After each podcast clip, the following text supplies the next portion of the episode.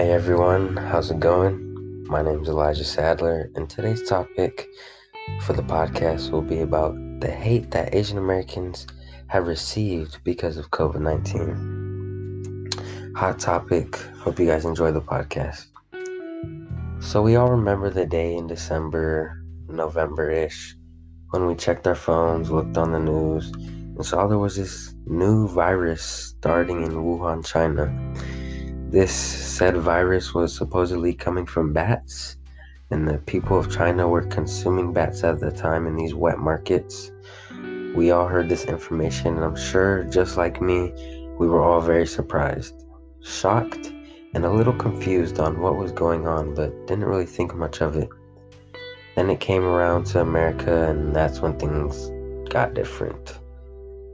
All these different sets of rules and mandates started coming in and it definitely surprised all of us and changed 2020 for sure.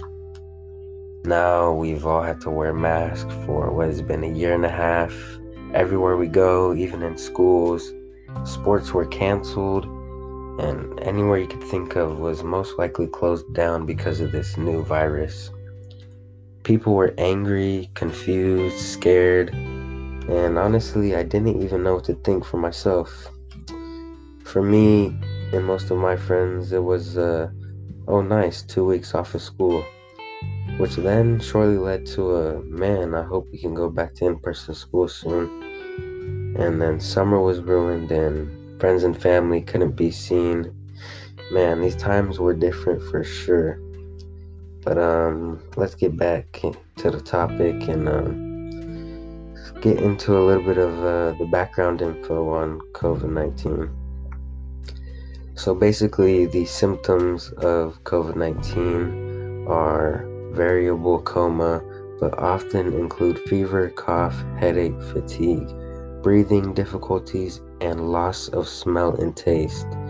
Symptoms may begin 1 to 14 days after exposure to this virus. At least one third of people who are infected do not develop noticeable symptoms those people were titled asymptomatic, if I can remember it correctly. Of those people who developed noticeable symptoms, enough to be classed as patients, most developed mild to moderate symptoms, while 14% developed severe symptoms and 5% suffered critical symptoms. Often, these critical symptoms led to death or very sick, sick condition. Older people were at higher risk of developing these severe symptoms. Some people continue to experience a range of effects for months after recovery, and damage to the vital organs have been observed by doctors and nurses over these past couple of months. Multi year studies are underway to further investigate these long term effects of the disease. And we have seen and heard, and from the research that I have done, this virus is known to be an airborne virus.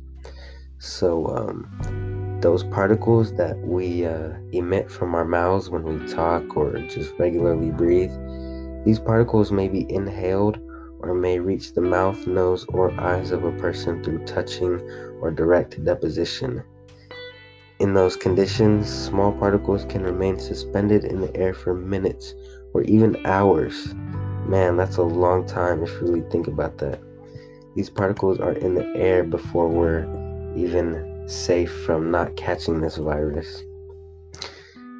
People remain infected for up to 10 days after the onset of symptoms, and in moderate cases, up to 20 days. And in severe cases, it can get worse.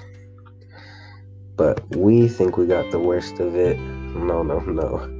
Now, this is going along back with the topic. Nobody saw what Asian Americans were having to deal with in America. It was said that the virus originated in Wuhan, China, so people associated this COVID 19 with Asian Americans that they saw. This group of people was feared of, and that must have really sucked. Many videos were on the web showing verbal and physical abuse that Asian Americans were dealing with it's just heartbreaking to see even more sad And these videos just they leave you speechless because how could another human being treat another human being in this way? According to NBC News, an account of racism was shown when a man in Los Angeles riding public transport directed an angry rant towards an Asian American woman about the coronavirus while she was just trying to travel home with a friend on a late Saturday.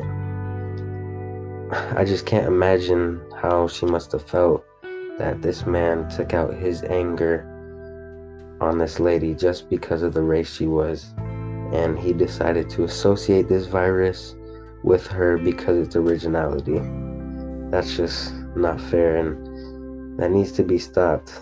A lot of people have tried to stop this, and going off of that, many charities and groups have been started to support Asian Americans, and I hope they know that they're not alone in this fight.